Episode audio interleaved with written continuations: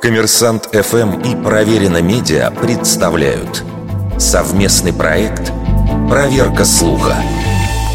Говорил ли Карл Маркс, что не знать языка страны проживания может только гость, идиот или оккупант?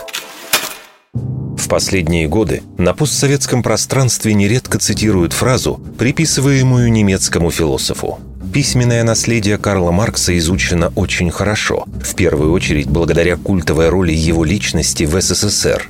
Проверено, исследовало два издания полных собраний сочинений философа, вышедших в Советском Союзе.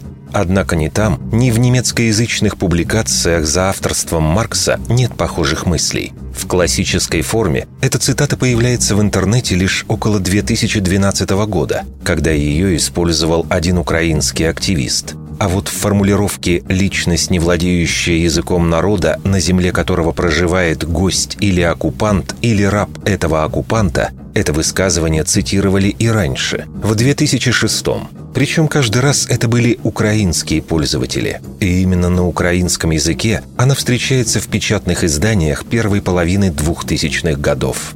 Старейшее из обнаруженных упоминания цитаты на украинском языке относится к 1997 году. Но уже тогда авторство цитаты подвергалось сомнению, а до этого она попросту не встречается в известных изданиях ни на немецком, ни на русском языке.